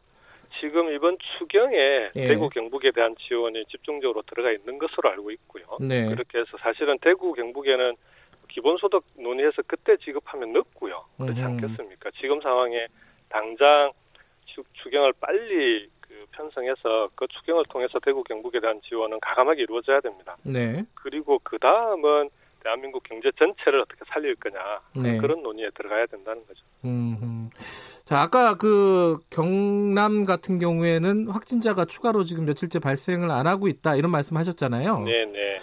어 사실은 대구 경북과 경남은 붙어 있습니다, 그죠? 맞습니다. 그리고 제가 알기로도 경남 지역에도 이 신천지 교회라든가 이런 시설들이 많이 있다고 알고 있어요. 예, 예. 그 확산세가 좀 멈춘 이유가 뭐라고 보세요? 우선 초기에 보면은 경남에 지금 총 79명이 발생을 했었는데요. 네. 그 중에 거의 90% 이상이 신천지거나 아니면은 대구 경북 지역을 방문했거나 그 그쪽에 확진자들을 접촉한 분들입니다. 음흠. 그래서 이제 초기에 대구 경북 지역에 대한 이동을 최소화하기 위한 대책을 집중적으로 네. 가동을 했고요. 신천지에 대해서는 뭐 이재명 지사님께서 워낙 강력하게 그 대응을 해주셔서 우리는 그렇게 확보된 명단 명단과 우리가 자체적으로 조사한 명단을 가지고 지금까지 네. 전수 조사해서 계속해서 능동 감시를 하고 있는 중이고요. 네. 신천지는 초기에 그 확진자가 나온 이후로는 중반 이후부터 지금까지는 신천지에서 신천지 교인들 중에 나오는 사람은 없습니다. 음흠. 지금은 대부분 대구 경북 접촉자들이고 대구 네. 경북에서 오신 분들이라 그 부분에 대해서 집중적으로 그 대책을 세워서 그 방어를 하고 있습니다. 지금 이제 어 지금 한풀 꺾이기는 했지만은 대구 경북 네. 지역의 확진자 비율이 뭐 90% 가까이 됩니다. 그렇습니다. 예. 그, 러다 보니까 이제 일종의 아주 일부지만은 그 대구에 대한 어떤 혐오라든가 뭐 어떤 책임론 이런 것들을 얘기하는 사람들이 있어요. 이거 어떻게 보십니까? 그 인접 뭐 지역의 어, 단체장으로서 그 대단히 부적절하다고 봅니다. 예. 그래서 저희 경남에서는 대구 경북에 이제 확진자들이 대규모로 쏟아지기 시작했을 때 네. 그 확진자들을 수용할 병원이 없어서 자가격리하고 하지 않았습니까? 그렇죠. 지금도 예. 이걸 풀어, 풀어가고 있는 상황인데 네. 이미 우리 경남에서는 병원 두 곳을 그 전담병원으로 보건복지부와 함께 만들어서 네. 대구 경북 지역의 확진자들이 약 200명 가까이 벌써 수용을 했습니다. 앞으로도 더올 거고요. 예. 그래서 그 대구 경북 지역의 상황은 이게 대구 경북 지역만의 문제가 아니라 네. 대한민국 전체가 함께 힘을 모아서 해결해야 되는 과제고요. 예. 대구 경북의 사람들이 뭐 그 지역 사람들이 잘못해서 그렇게 됐겠습니까? 음. 감염병이라고 하는 게 이번 같은 경우는 신천지라고 하는 특수한 상황 때문에 네. 대구 경북 지역이 이렇게 된 건데 지금으로서는 대구 경북의 남부를 함께 빨리 끄는 것이 네. 대한민국을 위한 길이다 저는 그렇게 생각합니다. 알겠습니다. 그 지금 이제 추경이 이제 통과가 되면은 어, 본, 어, 본격적으로 지금 이제 어, 총선 국면 아니겠습니까? 그렇습니다. 예. 이번 총선 공약에 아까 말씀하신 이런 기본소득, 재난 기본소득 예, 이런 거를 예. 늘 자신이 있으십니까? 저는 뭐 여야에 적극적으로 예. 각 정당에 요청을 하고요. 각 예. 정당이 저는 선거 과정에서 현실을 눈으로 목도하면 눈으로 네. 보게 되면 저는 재난 기본소득에 대한 어, 필요성이 필요성을 느낄 거라고 그렇게 확신합니다. 네, 알겠습니다. 오늘 말씀 네. 잘 들었습니다. 고맙습니다. 네, 고맙습니다. 네, 김경수 경남지사였습니다.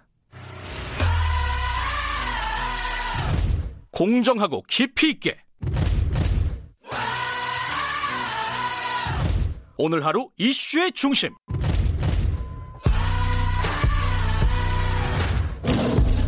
김경래 최강 시사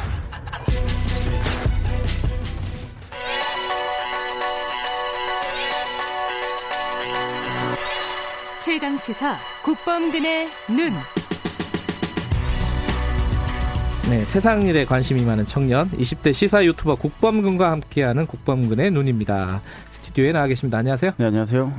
어, 나이가 좀 20대 후반이시죠, 지금? 어, 아닙니다. 20대 아직은 초반이라고 믿고 싶고요. 네. 예, 제가 97년생이니까 이제 한국 나이로 어, 24시죠. 아, 예. 아, 중반이군요. 예.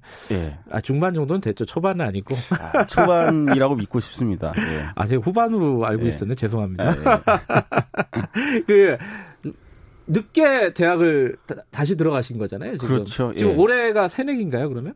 예, 제가 새내기 1학년 다시 하고 있고요. 그러니까 저번 먼저 대학에서 한 2학년 2학기까지 했다가 예. 또 다시 새내기가 되는. 예. 근데 새내기로 이제 대학을 다시 들어가신 건데 네. 지금 개강을 못 하고 있죠. 그렇죠. 네. 그러니까 굉장히 부푼 꿈을 안고서 네. 들어갔고 네. 저 자기소개서에 학업 계획서에 엄청 그 세세하게 계획 다 적어가지고 냈거든요. 네. 그대로 이제 실현을 해야 되는데 개강이 안 되니까 예, 계속 그 참 마음 아픈 상황입니다. 죄송하지만 전공이 뭔지 여쭤봐도 될까요? 예, 방송 영상과. 아, 예. 이쪽 계통이군요. 네네네. 아, 유튜버시니까 또 그걸 학문적으로 한번 네. 근데 이 개강이 언제로 미뤄졌어요? 제가 그 두 번 미뤄졌는데요. 네. 한 번은 16일 까지 미뤄졌었고 네. 어제 또 일주일 더 미뤄진다는 그 문자를 받았습니다. 그래서 아 지금 23일? 그렇죠. 20 23일이죠. 예, 예. 23일 예. 날 개강한다 그래요? 예, 예. 근데 상황이 그거는 유동적이잖아요. 예. 또 예컨대 이게 확산세가 좀 지금 기대처럼 어, 멈추지가 않으면은 개강이 더 미뤄질 수 있는 거 아닙니까? 그러니까 지금 대학가가 완전히 그 아비규환이죠. 그러니까 음. 완전 다 패닉에 빠져서 네. 16일에 미뤄진다고 했을 때도 네. 사실 그 내심 사람들이 다 23일까지 미뤄지는 거 아니냐. 왜냐하면 다른 대학들은 23일까지 미루기도 음. 하고 네네. 또 어느 학교는 좀 더 강경하게 나가가지고 1학기 전체를 뭐 사이버 강의로 대체한다는 그런 것도 있으니까요. 아 그런 데도 있어요? 예예예. 예, 예. 그러니까 아, 1학기 전체를 예 그런 음. 것도 있다고 하더라고요. 예. 그래서 어쨌든 지금 언제 진짜 그 대학 생활을 할 수 있을지 불투명한 상황에서 네. 이 코로나가 잡히지 않으면 당연히 또 미뤄지고 미뤄지고 미뤄지고 할 수밖에 없는 거 아닌가라는 음. 생각에 어 지금 굉장히 다들 혼란에 빠져 있는 상태입니다. 그 어떤 학교는 보니까 예. 개강을 미룬 거 말고도 1학기 전체는 아니더라도 예. 당분간은 온라인 강의로 그렇죠. 대체한다. 뭐 예, 뭐 이렇게 그, 그 다니시는 학교는 안 그래요? 저희 학교는 그러니까 이게 또 중요한 게제 예. 학과가 방송 영상과다 보니까 아. 이게 실습 위주의 학과거든요. 아. 실습 위주의 학과 같은 경우에는 사이버 강의로 완전히 대체될 수 없는 그런 성격의 강의들도 굉장히 많고 네. 그러니까 무조건 또 가서 면대면 수업을 진행을 해야 되는데 네. 그 수업 자체가 진행이 안 돼서 네, 음. 그렇죠. 그 배울 수가 없는 그런 상황인 거죠. 그러면은 잠깐만 그 대책이 있어야 될 거 아닙니까 학교 예, 측에서? 예. 예를 들어 그러면 여름 방학이 없어지나요? 어떻게 되는 일단, 거예요? 그렇죠. 방학은 줄어드는 건 사실인 네. 것 같고요. 예. 그러니까 그러니까 이게 참 마음이 아픈 거예요. 뭐냐면 다 그 나름대로 학생들이 자기 계획을 이제 한 학기 단위로 세운 예. 학생들이 다 있을 텐데 네. 그 계획이 일단은 완전히 다 어그러지는 상황이고요. 예. 그리고 또 개강을 언제 하냐에 맞춰서 또 나름대로 이제 계획을 세워야 될 텐데 개강이 언제 될지 또 불투명한 상황이고 음흠. 그러니까 이게 뭔가 2020년이라고 하는 이 1년의 거대한 이 계획을 세우는 게 애초에 그냥 이제 틀어진 거죠. 지금 뭘 어떻게 할 수가 없는 상황이지 않습니까? 이런 상황이 네. 되면은 네. 어, 그런 얘기가 당연히 나올 법도 한데요. 그 네. 예를 들어서 아니 이렇게 됐으면은 그 수업이 어차피 차질을 빚고 그러면은 요새 등록금 비싸잖아요. 그렇죠. 어, 비싼 데는 뭐 한 학기에 500만 원 이상도 하는 것 같은데 조금 환불해 줘야 되는 거 아니냐. 어, 네. 일정 정도는 네. 그래도 예컨대 네. 기숙사비 같은 것도 마찬가지고. 그런 얘기가 실제로 나오나요? 어때요? 그렇죠. 그러니까 학생들 사이에선 자주적으로 네. 아 내가 그한 몇백만 원 내고서 지금 사이버 대학 왔냐 이런 얘기도 어, 퍼지니까요.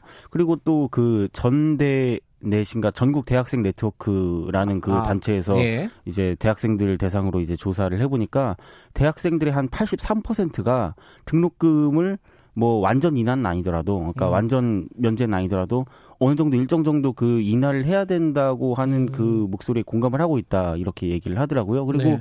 그냥 진짜 단순하게 생각을 해서 우리가 이걸 기대하고서 학교에 온 건 아닌데 음. 그리고 우리가 학교에 온 거는 뭔가를 배우려고 왔는데 네. 배우지 못한다고 한다면 네. 그렇죠 그 등록금 내는 게 너무 아까운 거죠. 음. 네. 근데 지금 그런 분쟁들이 학교 네. 말고도 많이 있습니다. 예컨대 뭐 여행 같은 게 취소가 그렇죠. 되잖아요. 예. 그러면 이게 누구 책임이냐? 예. 이게 천재지변이냐 아니냐? 예. 위약금을 뭐 어느 정도로 내야 되느냐? 뭐 이게 그런 문제가 복잡하잖아요. 네네. 당연히 학교에서는 아니 뭐 이게 우리 책임이냐 이게 예. 그 코로나 19 때문에 그런 건데 예. 이렇게 예. 얘기할 것 같은데 학교에서는 그죠? 절대 안 된다 그러죠 절대 안 된다 그러고 네. 안 그래도 지금 뭐 등록금 인하 정책 때문에 지금 대학들이 다 재정난을 겪고 있는데 여기서 네. 등록금까지 코로나 때문에 깎아버리면 뭐 지탱이 안 된다 이런 말씀들을 하시더라고요 네. 그런데 이게 학생들 입장에서는 그렇다면 뭔가 좀 대책을 마련을 해야 되는데 음. 저희 학교 같은 경우에도 학생들이 불만이 많은 이유가 뭐냐면 뭐 사전에 이렇게 공지를 한 게 없이 네. 저, 그 어제도 일주일 더 미뤄진다는 거 그냥 그동안 조용하다가 갑자기 하루 만에 이렇게 딱또 음. 문자 받고서 거의 통보 받은 거죠. 그러니까 음. 뭐 그렇게 되거든요. 지금 물론 당연히 이 사태가 완전히 그 뭐 아노미 상태고 네. 누구 뭐뭐 뭐 코로나가 발생한 게 뭐 학교의 책임은 아니지만 네. 그래도 어 그 좀 적절한 대책이 필요하지 않나 그런 음. 생각을 좀 강하게 합니다.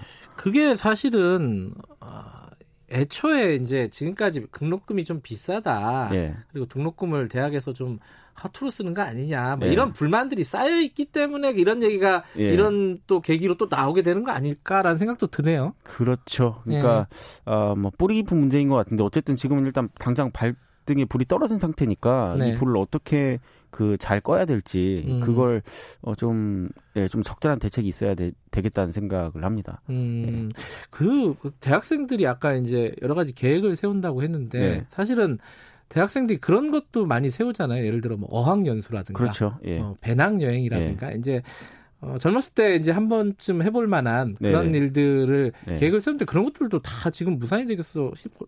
그건 좀 어려움을 겪는 학생들이 많을 것 같은데요. 그렇죠. 그러니까 뭐 배, 사실 배낭여행 어학연수 요 정도 계획이라면은 네. 뭐 그렇죠. 그거야 뭐 그 감수할 수 있다고 쳐도 네. 예컨대 그 더 중대한 일들 예를 음. 들어 뭐뭐 뭐 아르바이트를 해서 꼭, 꼭, 지금 돈을 뭐 벌어야 된다든지 아니면 아, 아르바이트 뭐, 문제가 있군요. 그렇죠. 그리고 뭐 군입대를 해야 된다든지 이런 학생들도 그러니까 자기가 세워놓은 나름의 그 계획들이 아. 다 틀어질 수밖에 없는 그런 상황인 거죠.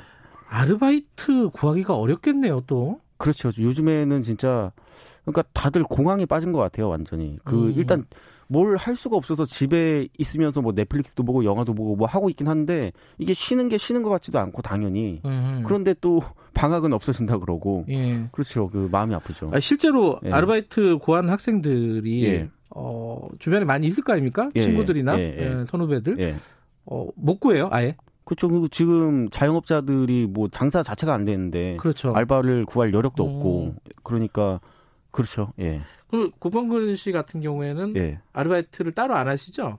어. 유튜버가 직업 아닙니까?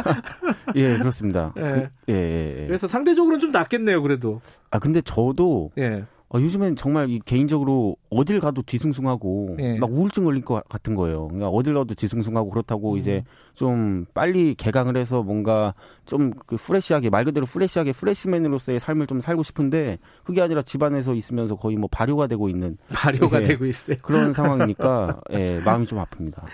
아, 젊은이들은 또 젊은이 나름대로 또 이런 청년들은 예. 고통, 고충이 있군요. 예. 학교 얘기는 조금 상의를 해볼 필요는 있겠어요. 대학 등록금을 뭐 부분적으로라든지 예. 이렇게 환불이라든가 할인 정도 그거는 한번 좀 생각해볼 예. 여지가 좀 있는 것 같습니다. 진지하게 들어야 된다고 생각을 합니다. 예, 예. 이야기를.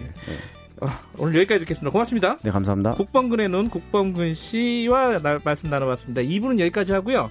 어, 잠시 후 3부에서 다시 뵙겠습니다. 일부 지역국에서는 해당 지역 방송 보내드립니다.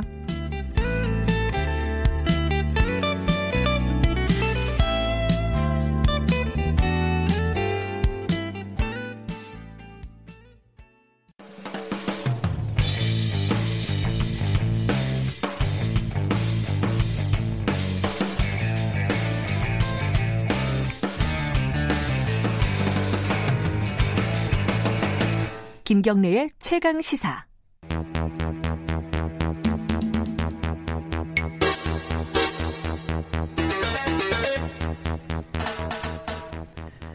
사건의 이면을 들여다보고 깊이 있게 파헤쳐보는 시간입니다. 추적 20분 오늘도 두 분 나와 계십니다. 먼저 박지훈 변호사님 안녕하세요. 네 안녕하세요 박지훈입니다. 한겨레 신문 김한 기자님 안녕하세요. 네 안녕하세요. 어, 두 분은 별거 없으시죠? 코로나 뭐 이거 네, 뭐, 네, 네, 없습니다. 네, 무서워서 제가 여쭤봤습니다. 아, 저도 많이 다녀서 네, 그러니까요 이동이 많으 네. 많으시잖아요. 네, 걱정은 많이 되긴 합니다. 그렇지만 음. 항상 뭐 주의를 하긴 하는데요. 뭐 그대로 가서 손 많이 씻고 마스크 음. 쓰고 뭐 그 정도밖에 못 하고 있습니다. 한겨레 신문은 문제 없죠. 네, 뭐 별 문제 없고요. 취재를 항상 하니까 네네. 기자들이. 네, 저는 이번 주에 이제 가족 돌봄 휴가라는 거를 아 진짜요? 네, 쓰고 있는데요. 휴가 중에 나오신 거구나. 네, 아이고, 감사합니다. 다음 주까지 지금 네. 어린이집이랑 학교를 안 가는 상황이라 맞아요. 사실 이제 애 있는 집들은 다 어, 이제 이 난국을 어떻게 넘어가야 되는지를 네. 도저히 알 수 없는 그런 상황입니다. 뭐 할머니, 친지 음. 등등을 이제 네. 어, 찬스를 이용을 하고 있습니다. 그리고 애들이 비로소 이제 좀 시간의 자유를 얻고 있는 것 같아요. 학원도 안 가고 학교도 안 가고. 진정한 의미의 방학. 정말 방학. 네. 뭘 할지를 몰라요. 네, 근데. 네. 이런 경우가 별로 없어가지고. 근데 싸워요 집에서 엄마랑 계속. 알겠습니다. 네. 어, 오늘은 이 코로나 관련해 가지고 여러 가지 법적인 뭐랄까요 쟁점들이 좀 있습니다. 이게 어, 피해를 당한 사람들이 나중에 어떤 법적인 보상을 받을 수 있는지, 음, 네. 뭐 그리고 이런 경우 어떤 처벌이 되는 건지 뭐 이런 것들을 좀 여러 가지 사례를 통해서 좀 알아보겠습니다. 먼저 백병원 사례. 네. 이게 이제 그 대구에 사시는 할머니가 서울에 딸 집에 왔다가 치료를 받으러 갔는데 대구에서 온 게 아니다라고 얘기를 했다가 이제 확진이 된 거잖아요. 네네네. 네, 네. 쉽게 말하면은 어 잠깐 이러면은 이 서울 백병원이 이 환자에 대해서 고소한다는 얘기도 나왔어요. 네. 그건 맞아요? 일단은 고소는 검토 중인데 예. 이 위계에 고, 업무 방해죄가 성립할 수가 있어요. 감염병 예방법 위반이 될 수 있는데 아, 고소는 실제로 한 건 아니고 예 검토 중이에요. 아. 왜냐하면 좀 쉽지가 않아요. 왜요? 그 주의 단계가 됐을 때 우리 병 감염병 예. 관련해서 주의 단계 됐을 때 의료기관한테 거짓 어떤 진술이라든지 이력을 얘기했을 때 네. 과태료예요. 음. 형사 입건되는 게 아니고 행정처분 내리는 천만 원의 예. 과태료거든요. 예. 이거는 적용 못 하고요. 예. 그럼 일반적으로 돌아가서 형사상 위계에 의한 업무 방해죄 정도 음. 성립할 수 있는데 업무 방해죄가 100% 성립할 수 있을지 그 부분 때문에 아마 고민을 하고 있는 걸로 보입니다. 경찰이 지금 내사에 들어갔다는 말은 뭐예요? 그러니까 이 부분이 마찬가지로 이제 감염병 예방법인데요. 어. 이게 이제 메르스 이후에 생긴 조항입니다. 그러니까 음. 의료 기간에 이제 거짓된 진술을 하면 안 되는 건데 네. 이분 같은 경우는 이제 대구에 거주하고 있다가 마포로 올라왔죠. 네. 그래서 이제 내과를 한번 갔다라는 겁니다. 도화동에 있는 내과를 갔다가 그 큰 병원을 가려고 했는데 처음에 이제 대구에서 왔다고 하니까 진료를 거부했다는 게 이제 이분 음. 주장이에요. 네. 그래서 이제 대구에서 온 사실을 숨기고 입원을 이제 한 거죠. 백병원에. 네. 근데 이제 이 과정에서 어 백병원 측은 이제 대구에서 왔느냐라고 물었는데 아니다 나는 이제 그 공덕동 주소를 댔다라고 해요. 딸의 주소를. 네. 그리고 이제 입원을 했는데 이분이 이제 입원을 한 이후에 너무 이제 기침이나 이런 게 심해서 같은 병실에 입원했던 분들이 막 complain을 했다는 거예요. 너무 기침 많이 하는데 코로나 검사해 봐야 되는 거 아니냐. 근데 이제 백병원 측에서는 처음엔 검사를 하지 않고 네. 이분이 대구에서 온, 왔다라는 사실이 확인되고 나서 이제 오후에 검사를 했다. 뭐 이게 음. 지금 이제 알려지고 있는 내용인데 그래서 이제 같은 병실에 입원했던 분들은 백병원 측도 대응을 잘못했다. 이렇게 얘기를 하고 있고 음. 백병원 측은 우리는 대구에서 왔다는 사실을 말을 하지 않아서 우리는 속았다, 기망당했다 이렇게 지금 음. 주장하고 있는 이런 상황입니다. 근데 경찰은 어쨌든 들여다보고는 있다는 거네요. 그렇죠. 예. 근데 아까 그 이게 처벌이 과태료라고 해가지고 그러니까 그 부분은 정확하게 적용되는 과태료고요. 네. 그러니까 좀 그 부분 말고 음흠. 업무 방해로 이제 업무 방해 가능합니다. 그래서 그 아. 그 부분을 들여다 볼 것 같아요. 이게 이제 사실은 어. 뭐 수사나 이런 것들이 진행이 되면은 아마 이제 거짓말을 하려던 사람들도 아, 이 거짓말하면은 우리 나 처벌받을 수 있겠구나. 그런 효과는 그렇죠. 있겠죠. 일반 예. 방 효과라 그러거든요. 예. 이렇게 범죄가 될 수도 있고 처벌받을 수 있으니까 조심하라, 거짓말하지 말라. 음. 그 효과가 크다고 봐야 되지. 이 사람 뭐 잘못된 부분이고 참 정말 큰 피해를 초래했지만 그렇다고 하더라도 이게 범죄가 좀 될지 안 될지는 조금 애매하거든요. 음. 뭐 고의성 부분도 마찬가지고. 네. 뭐 왜냐하면 그렇게 함으로써 업무를 방해시킬 만한 고의가 있었는지는 좀 의문이에요. 음. 그런 것 때문에 지금 검토 중이라고. 아, 업무 방해는 고의가 있어야 됩니까? 고의도 있어야 됩니다. 아 그래요? 예, 쏘기는 건 쏘기는 건데 그렇게 함으로써 모든 업무가 방해될 만한 고의가 있어야 되는데 쏘긴 그... 거는 맞아요, 맞는데. 사실은 단순한 거짓말이라도 볼 수도 있는 거거든요. 그런 의도가 없었는데 결과적으로 그냥 업무 방해가 됐다. 이러면 처벌 안 받아요? 과실범은 처벌할 수가 없습니다. 아 그래요? 네. 그렇구나. 일부러 쏘게 됩니다. 근데 아까 김한 기자가 잠깐 언급을 해줬는데 네. 그 백병원에 입원했을 때 뭐 바로 옆에 병상에 음. 있었던 환자가 인터넷에 글을 올렸어요. 네, 그 굉장히 화제가 그렇죠. 됐는데요. 네. 뭐몇 차례 이제 complain을 했다라는 거예요. 기침이나 이런 게 너무 그러니까 심해서 새로 들어온 환자가 네네. 기침을 계속 한다. 네, 뭐 결정적으로 어. 딸하고 통화를 했는데 너도 가슴이 아프지 않냐. 그러니까 어디 나가지 말고 뭐 귤이나 까먹고 집에 그냥 있어라. 음. 이런 발언을 했다는 거예요. 그래서 이, 이 이제 그 글을 쓰신 분은 이미 자기가 코로나에 걸렸을 가능성을 알고 온 게 아니냐 네. 뭐 이렇게 주, 추정을 하, 해보는 거죠. 그래서 실제로 이분이 이제 교회를 다니시는 분이었는데 이분이 다니던 교회 목사가 19일 날 확진 판정을 받았고 대구에서 네. 이분이 이제 29일 날 서울로 올라왔다라는 거니까 사실 이제 그런 부분의 개연성들에서 좀 대응이 아니랬다 뭐 이런 이제 그 비판이 음, 나오고 있습니다. 만약에 병원 이제 그 옆에 환자들이 아 이 사람 좀 검사 좀 해달라라고 네. 요청을 했는데 병원에서 뭐 구체적으로 이제 의료진이겠죠. 그렇죠. 의료진이 무시를 했다. 그러면 그거는 의료 그 병원의 과실도 있는 거 아니에요? 일정 부분 있다고 봐야 되겠죠. 복잡하네 그러면. 약간은 뭐 따져는 봐야 될 것 같아요. 네. 어느 정도 증세가 있었고 어느 정도 complain 그 민원 음. 요구를 했는데 안 들었는지 네. 고의적인지 과실이 있는 것인지 네. 그걸 확인해 가지고 병원에 책임이 있다 그러면 이것도 뭐 손해배상 청구가 가능하고요. 네. 손해배상이라는 거는 그 치료비라든지 그렇게 함으로써 일을 못했던 것 그런 것까지 음. 또 위자료까지 청구는 음. 가능합니다. 그렇지만 지금 뭐 당장 이걸 청구를 뭐 하지는 않, 않을 거라고 생각이 됩니다. 야, 이, 이 얘기 들으니까 예전에 그 메르스 때그 네. 그 문제 14번 환자 네. 기억하시죠? 슈, 퍼 전파자입니다. 네, 요번에 31번처럼 네. 제 일 이제 유명한 환자죠. 14번 환자가 네. 삼성병원에 갔다가 그렇죠. 이제 감염을 쫙 시켰잖아요. 그때 이제 정부에서 삼성병원을 공개를 안 했을 음. 안 하고 있는 상황에 삼성병원에 가서 감염돼서 사망한 사람들이 있어요. 네. 국가를 상대로 배상을 청구했는데 그것도 좀 판결이 엇갈리더라고요. 그죠? 뭐 일부 위자료가 된 사례도 있고, 또 안 된 사례도 있고. 예. 이게 뭐 뭔가 법적으로 명확하지 않은가 봐요, 이 부분이. 그러니까 이제 고의 과실이 있어야 되고요. 음. 그걸 입증을 해야 되고 그것에 의해서 결국 사망까지 아니면 손해까지 발생했다. 그 음. 그 입증 여부 때문에 이제 문제가 되고 그게 뭐 입증이 안 된다 그러면 좀 인용이 어렵죠. 음. 근데 요거 지금 백병원 사례 말고 또 한 사례가 지금 나와서 분당 서울대 네, 다 병원에서 네. 이런 일들이 벌어지네. 직원이 이번에는 또 신천지 신도인 거 숨기고 네. 출근했다가 확진이 됐어요. 그러니까 이분이 이제 성남시가 신천지 명부를 제공을 받아서 네. 전수조사를 했습니다. 음. 그래서 그 당시에 통화가 됐 다고 해요. 그래서 그 당시에 아하. 직업이 뭐냐 이렇게 물어보니까 의료기관에서 근무한다라고까지 대답을 했었다고 예. 해요. 그래서 이 분당 서울대병원에서는 직원들한테 어, 신천지인 거를 신고하면 네. 비밀을 네. 지켜주겠다라고 이제 고지를 했는데 이분이 신고를 하지 않은 거죠. 않은 아. 상태에서 출근을 계속했고 결국 이제 그 확진이 된 그런 상황인데 지금 뭐 대부분의 기관이 마찬가지지만 신천지 환자들을 일단 고위험군으로 보고 있고 이 고위험군들 중에서 특히 접촉자나 어 이렇게 치료를 해야 되는 의료기관에 근무하는 사람들을 굉장히 좀 어, 관리를 하고 있는데 이 부분에서 이분이 이제 이분도 역시 마찬가지로 신천지인 걸 밝히지 않으면서 본인이 확진되면서 좀 문제가 되고 있는 그런 상황입니다. 이 사람도 처벌이 네. 가능한 건가요? 처벌 가능하죠. 자가 격리 아니면 그 조치를 위반한 거거든요. 예. 뭐 요, 구를한 거잖아요. 예. 그러니까 근데 지금 300만의 벌금에 해당해요. 아, 그것도 어, 예, 감염 예방법상 해결되는군요. 근데 예. 이제 법을 바꿔 놓긴 했습니다. 아. 근데 1개월 이후에 시행을 아, 해요. 시행이 아직 안 됩니다. 예, 4월부터 예. 시행이 되기 때문에 그때는 징역도 가능하긴 해요. 1년 이하의 징역 1천만 원의 벌금인데 지금 단계에서는 300만 원의 벌금에 해당하는 그 조치 위반 사항입니다. 음.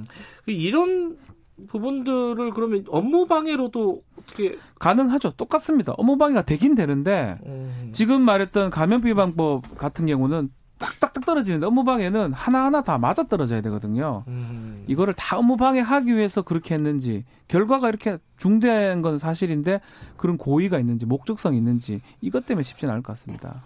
근데 이게 자세한 사정은 제가 취재를 안 해봐서 모르겠지만 이게, 이게 병원에 속인 게 그 하루 벌어서 하루 먹고 사는 이런 느낌이 아니었을 그러니까 음. 직장에서 어떤 불이익을 당할까봐 불이익이죠. 그러니까 이런 네. 부분들이 있는데요. 그러니까 애초에 일부 우려의 목소리가 나왔지만 지금 네. 이제 코로나 19 사태 이후에 혐오의 대상들이 계속 달라지고 있지 않습니까? 네. 애초에는 중국인에 대한 혐오 정서가 굉장히 음. 강했고 네. 그 후에 이제 대구가 발원지로 지적되면서 정치권에서는 이제 대구를 뭐 대구 사태라고 부르는 음. 이런 이제 논란이 있었고 이제 전반적으로는 지금 신천지에 대한 혐오가 아. 있는 상태인데 내가 직장에서 신천지임을 밝혔을 때 예. 향후 내가 얻게 될 불이익 같은 것들을 이분은 당연히 생각을 했겠죠. 네. 어, 그러니까 그래서 왜 사태 초기에 너무 신천지를 몰아붙이면 신천지라는 사실을 숨기고 이제 숨어버린다 오히려 음. 성화될 수 있다. 네. 이런 우려가 이제 제기가 됐었는데 이부 이분의 사례가 약간 이제 그런 아. 사례라고 볼 수 있을 것 같습니다. 음. 아, 이거 좀 어려운 문제네요. 그러니까 병원에서 예를 들어 신고하면은 본인이 신천지 그렇죠. 교인이라고 신고를 하면은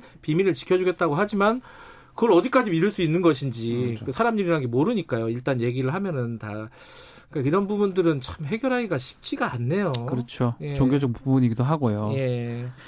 이 또 그런 얘기 지금 대구에서는 신천지 관련해서 지금 검사 안 받은 사람 있다 그래요. 네. 이것도 이제 권영진 시장이 고발하겠다. 맞습니다. 이거 이거는 뭐 명확하게 고발 사안이 되는 건가요? 고발이 가능합니다. 지금 음. 거의 다 받았는데 50여 명이 지금 안 받았습니다. 네. 아마 거부를 하고 있는 것 같아요. 검사 거부, 자가격리 거부랑 똑같습니다. 그렇기 때문에 근데 뭐 벌금 300 이하예요. 지금 단계에서는 아. 뭐 크진 않기 때문에 그 부분에 대해서 일단 고발 조치는 취하겠다라고 밝히고 있습니다. 아, 300 300도 맞으면 큰 돈이죠, 사실은. 음. 고발을 실제로 했나요? 어때요? 아니요. 아직 최주 최후 통첩을 한 거고요. 네, 아, 최후 통첩. 예, 예. 음. 어, 대구시가 파악하고 있는 신천지 대구 지역의 신도가 만만 사천 만 사백 11명이에요. 음. 근데 이 중에 97.6%가 음. 지금 검사를 받았다는 거고 네. 나머지 이제 받지 않은 분들이 있는 건데 이분들에 대해서 최후 통첩이다. 검사를 음. 받아라라고 이제 대구시장이 어제 입장을 밝힌 거고요. 또 서울시 같은 경우는 신천지 사무실들을 어제 계속 찾아서 명단 확보를 하려고 했는데 뭐 그런 부분들하고 지금 신천지가 계속 좀 갈등? 이런 걸 빚는 모습을 연출하고 있는데 이게 신천지 입장에서도 굉장히 안 좋은 그림이에요. 그러니까 적극적으로 그렇죠. 협조를 하고 이래야 앞서 이제 신천지에 대한 혐오 말씀드렸는데 이제 그런 부분들이 누그러질 텐데 그게 아니라 계속적으로 언론에서 신천지가 뭔가 협조를 하지 않는 모습을 보이는 것 자체가 어, 신천지에게 전혀 득이 될 게 없는데 자꾸 좀 이렇게 폐쇄적으로 나오는 상황 이걸 좀 신천지가 스스로 좀 제출해야 되지 않을까 싶습니다. 그렇죠. 아니 이미 몇천 명이 다 검사 받았는데 50명을 왜 안 받는지 나 이건 잘 이해가 안 네, 되더라고요. 그러니까요. 예, 뭐 노출하기가 싫어서 그런 걸 수도 있는데 본인을 네. 외부로 노출하는 게 또한 가지 또 신천지 관련해서 이, 얘기, 이 얘기는 조금 뭐 미스테리한 부분이 좀 있습니다. 그 한마음 아파트. 네. 그 신천지 교인들이 집단으로 거주했던 네. 것으로 지금 그렇게 알려져 있지 않습니까? 네. 여기가 왜 거, 집단 거주지가 됐을까? 그리고 그 이후에 그 이게 왜 관리가 안 됐을까? 이 음. 사태가 벌어지고 나서 그렇죠. 뭐몇 가지 좀 문제점들이 지금 지적이 되고 있습니다. 일단 뭐 이 아파트는 이제 여성 근로자 임대 아파트라고 음. 불리는 아파트입니다. 그러니까 대구 시내에서 근무하는 여성들 네, 저소득층 오. 어. 여성을 위한 아파트인데 예.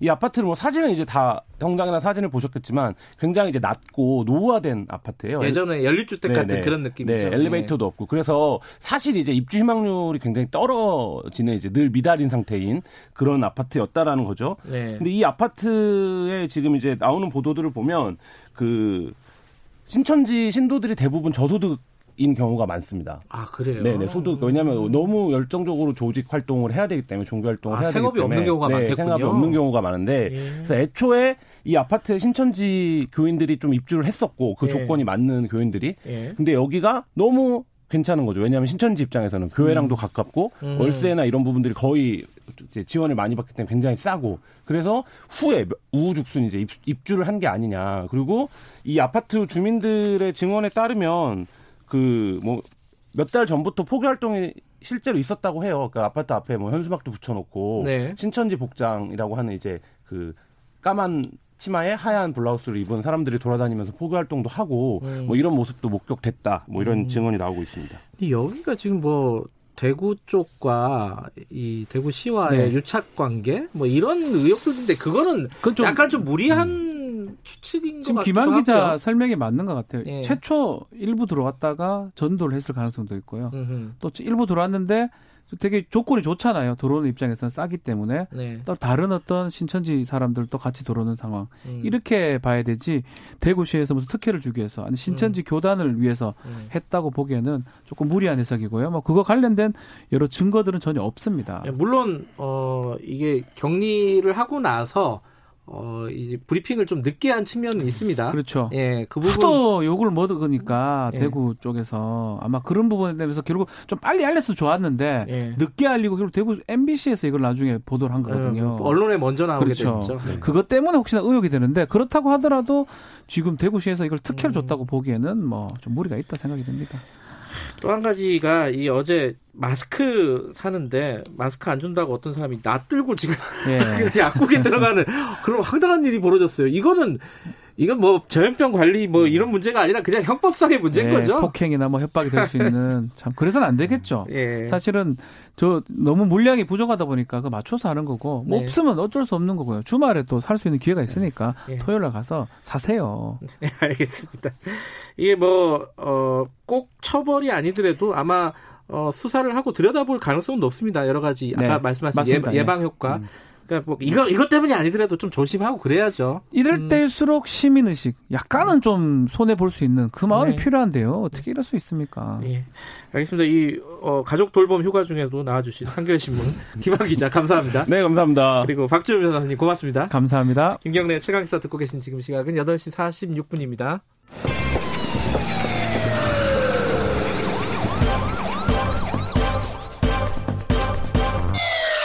김경래 최강 시사.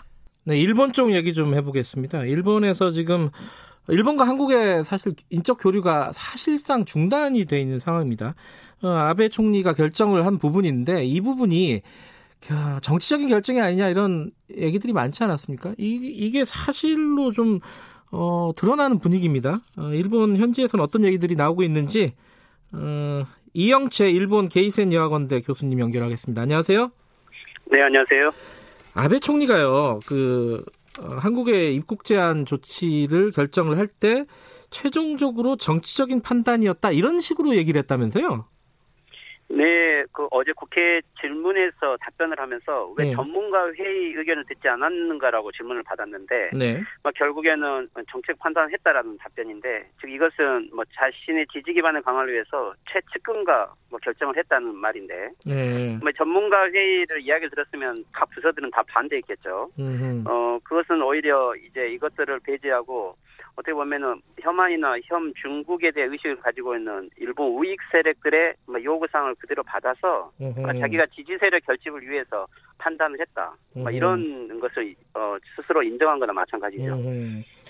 근데 지금 어 바로 어제지만은 어 이탈 이탈리아가 우리나라보다 확진자가 많아졌습니다. 사망자는 뭐 그 전부터 많았고요.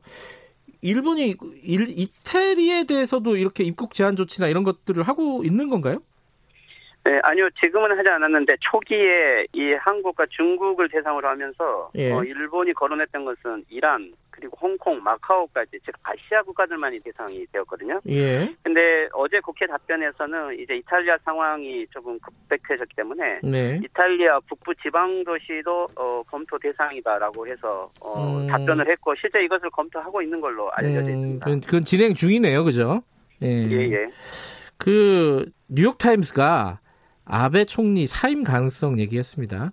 어, 제목이 좀 뭐랄까요 직설적인데 어, 정치 미꾸라지 아베 코로나 역풍 못 피해 이게 뉴욕 타임스 일본도 뉴욕 타임스 같은 매체 좋아하잖아요. 이게 일본 그렇죠. 내는 안 시끄럽습니까 이 기사 때문에?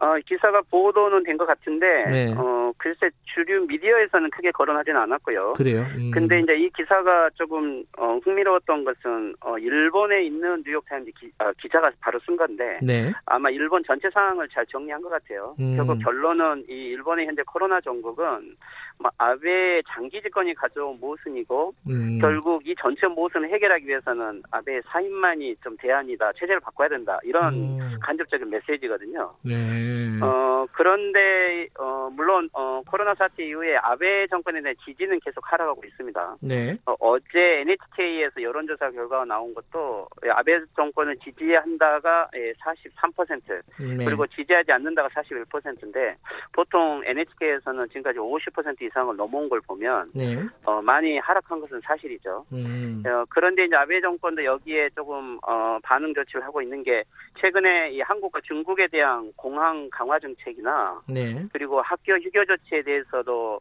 이 실효성에 대한 문제 제기는 많이 있지만 어 일단 일반 여론은 여기에 대해서 약 70% 정도가 어, 두 사안에 대해 지지를 하고 있는 것 같아요. 아하. 어 이제 문제는 이 코로나 대처와 그리고 앞으로 올림픽이 아베 정권의 운명을 좌우하게 되는 것은 사실인 것 같습니다. 뭐 지금 뭐 사임할 분위기거나 뭐 그런 건 아니라는 거죠.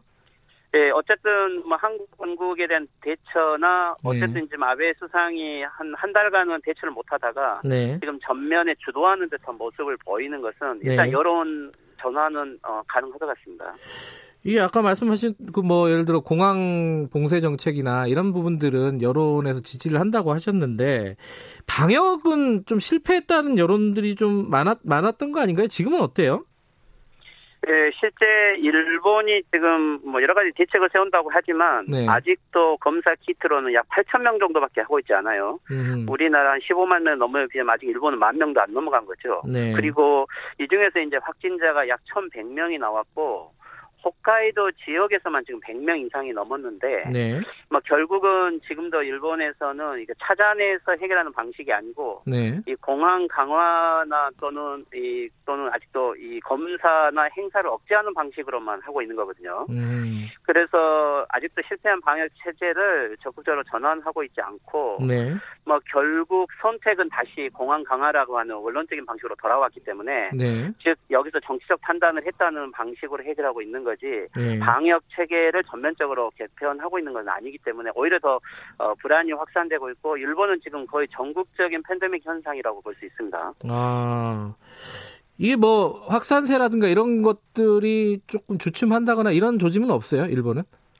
뭐 어제 일본 뭐 전문가 회의에서 조금 발표를 한 것은 네. 아직도 뭐 일본은 통계 단계에 있고 왜 그러면 집단 클러스터 이걸로 폭발적으로는 일어나지 않았다. 즉 음. 한국이나 이탈리아하고는 다르다라고 이야기를 했는데 네. 그래서 지금 현재 산업 현황에 대해서 약 19일 정도 전체 발표는 한다고는 합니다. 음. 예, 하, 어, 하지만 이제 지금 어, 일본에서 오는 13일이죠. 13일 지금 코로나 특수법을 지금 어, 성립할 예정인데, 네. 뭐 이것은 좀 더이 어, 수상이나 정부나 각 지방 단체가 긴급 사태 선언까지 포함해서 이 개인의 어, 권리까지 억제할 수 있는 좀 강경한 조치를 내놓겠다는 거거든요.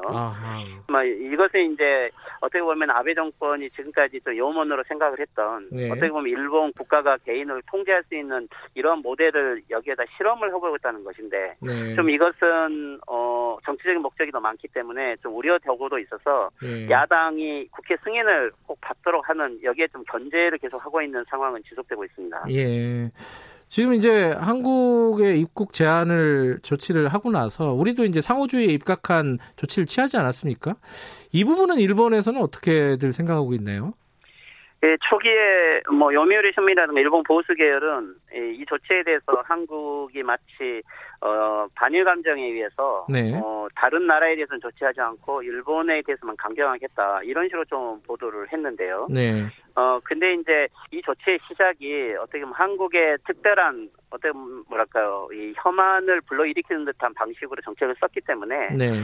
어쩜 일본은 자기가 가해자라는 생각은 하지 않고 또 다시 네. 피해 의식으로 이 문제를 좀 해결하려는 방식인 것 같아요. 음. 그런데 이제 전문가들은 이게 지금 현재 어, 이미 한국과 중국에서는 통제가 가능한데 네. 일본 내에서 지금 이거 공항 통제가 과연 실효성이 있는 거냐 네. 그리고 일본 국내가 이미 전국 오염이 되어 있는 상태에서 네. 효과가 있을지 의문이라든지 특히 이제 무엇보다 경제라든지 무역 입장에서 이게 한 달을 3월 말까지라고 규정을 했지만 네. 과연 이게 3월까지만 지속되는 기간에 일본 중소기업이라든지 여러 무역업체들이 이것을 견딜 수 있을 것인가 음. 어제 발표된 경제 수치가 또 다시 마이너스 성장이 올해 7% 된다고 다시 수정 발표를 했는데 네. 어 이것은 어떻게 보면 시간과의 싸움이기도 하지만 어 한국과 중국에 대한 조치에 대한 실효성의 문제도 좀 아베 음. 정권에게는 큰 부담이 될 것 같습니다.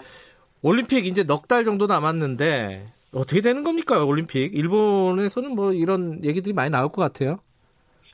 네, 어쨌든 아베 정권이 모든 것을 지금 올림픽과 경기 붐으로 이걸 해온 거잖아요. 네. 네, 그런데 지금 현재 올림픽에 대해서는 어 지금 26일 날 이게 성화봉성이 즉 시작되는데 네. 일단은 무관계 관중으로 성화봉성을 강행하겠다라고 일단은 음, 선언을 했고요. 네. 그런데 이제 문제는 7월에 있는 올림픽이 어 연기냐 어, 안 그러면 취소냐 네. 무관계 관중으로 하는 거냐 이렇게 이야기를 하는데 네. 실제 일본은 지금 몇몇 전문가 단체들이 이 코로나 전국이 1년 이상 지속될 수도 있다. 그리고 음. 올림픽을 하게 되면 일본 내에서는 종식되더라도 해외에서 지금 팬데믹 현상이 되면 일본 일본은 다시 네. 세계 중심이 돼버릴 수 있다. 그래서 실질적으로 올림픽은 물 건너 간 거 아니냐라는 식의 전문가들은 많은 이야기를 하는데 네. 아마 아베 정권은 이것이 정권의 운명에 걸려 있기 때문에 네. 네, 무관객 관중이라도 강행하겠죠. 아, 예, 좀 지켜보도록 해야겠네요. 네, 고맙습니다. 네, 수고하십시오. 네, 이영채 일본 게이센 여학원대 교수님이었습니다. 아, 3월 10일 화요일 김경래 최강 시사 오늘 여기까지 하겠습니다. 저는 뉴스타파 기자 김경래였고요. 내일 아침 7시 20분 다시 돌아오겠습니다.